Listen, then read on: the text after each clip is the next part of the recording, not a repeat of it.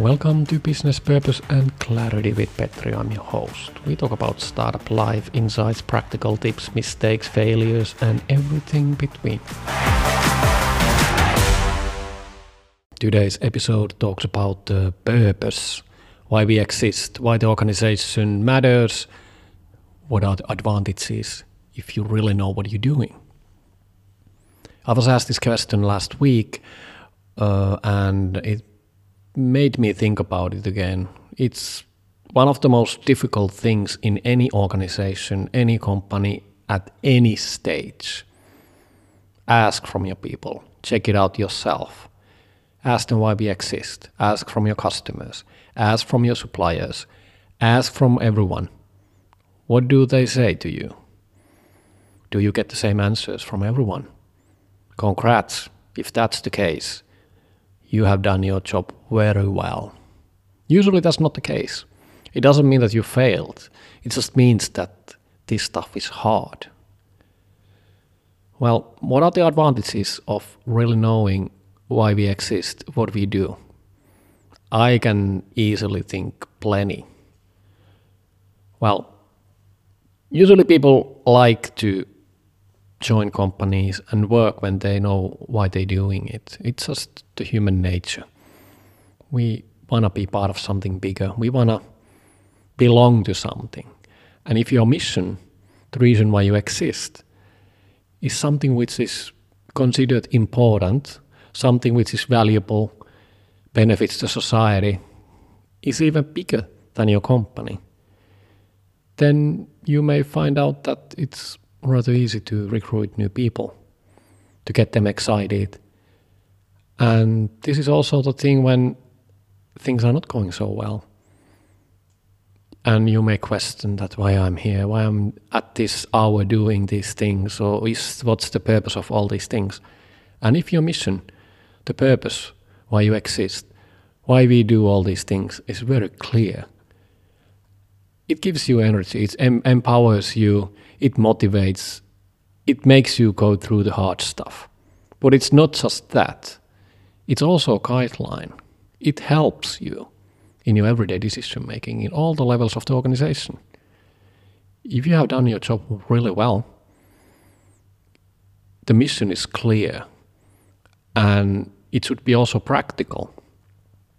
Practical in a sense that it will tell you no matter in which level of the organization you are. Is this something I should do? Is this something which fulfills our mission? Does this belong to us? Is this a decision? Is this the direction? Is this an action which brings us closer to the, our organization's purpose? Well, this may actually sound really funny. Uh, let me explain a bit better. There's this usual notion that uh, you can either be a missionary or mercenary founder. If you're a missionary, you, you tend to, maybe you have stumbled upon a problem, something which bothered you so much that you decided to do something about it. And since nobody else was doing anything, it was your task to do that because it irritates you. Or you just somehow felt that that's your purpose in life, at least for the time being. Well, missionaries want to solve something. They, they, they see something which is broken or something which could be done better and uh, they want to fix it. If it's something which is bigger than the company, something larger, something which may be common for a lot of people, then it's easy to, to get people excited. It doesn't just feel like that you're filling your pockets but there's there's something more beyond the company. What are we trying to do here? The other option is mercenary founder who sees opportunities and then figures out that I could probably make money with this thing. So let's figure out something people are willing to buy and uh, make a company out of it. There's no good or bad ways to build your company.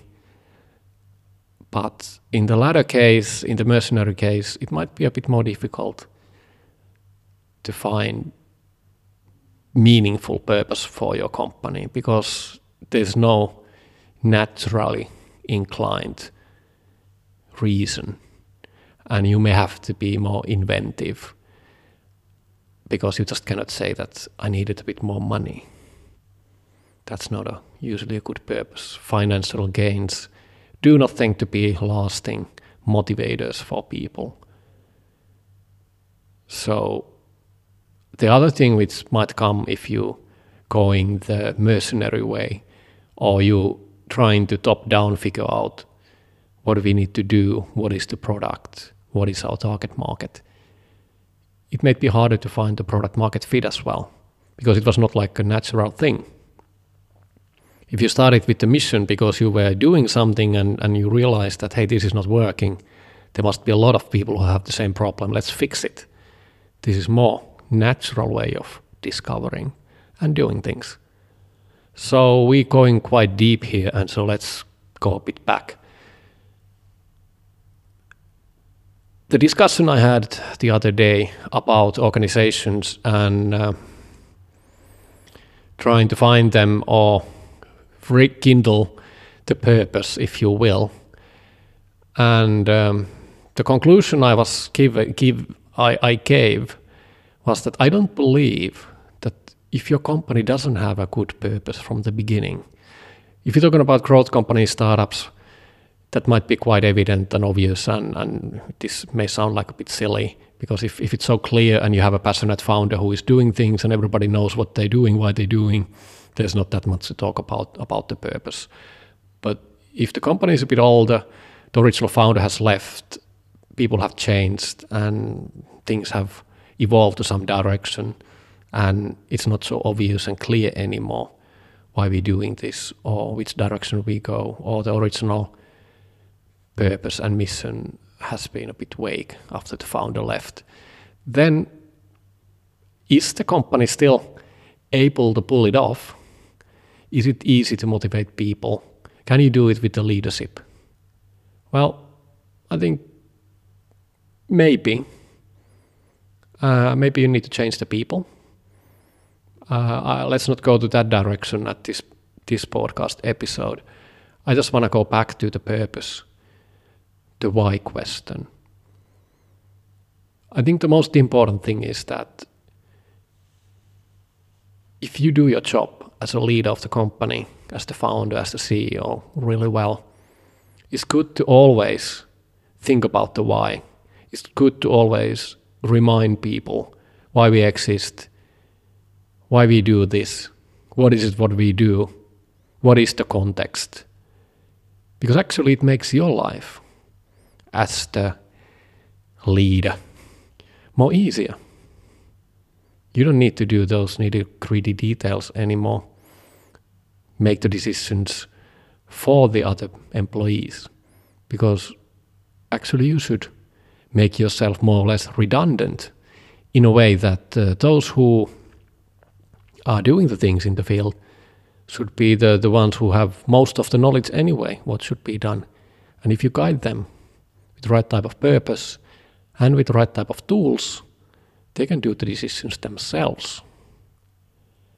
And uh, coming back to the meaningfulness, if you really feel like that you're doing something which is amazing.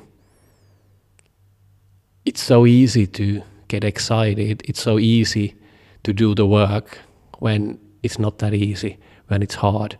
Maybe it's dark. Maybe it's raining outside. Maybe you're tired. But the job itself is gratifying because you feel like belonging where you are and what you do and why you do with whom you do it. What do you think? Is this a good starting point for the purpose? What did I miss? Let's continue the discussion. This was just the opening episode, so plenty of more to come. You can also check my website and ask me questions, wishes for new episodes, and obviously comment as well.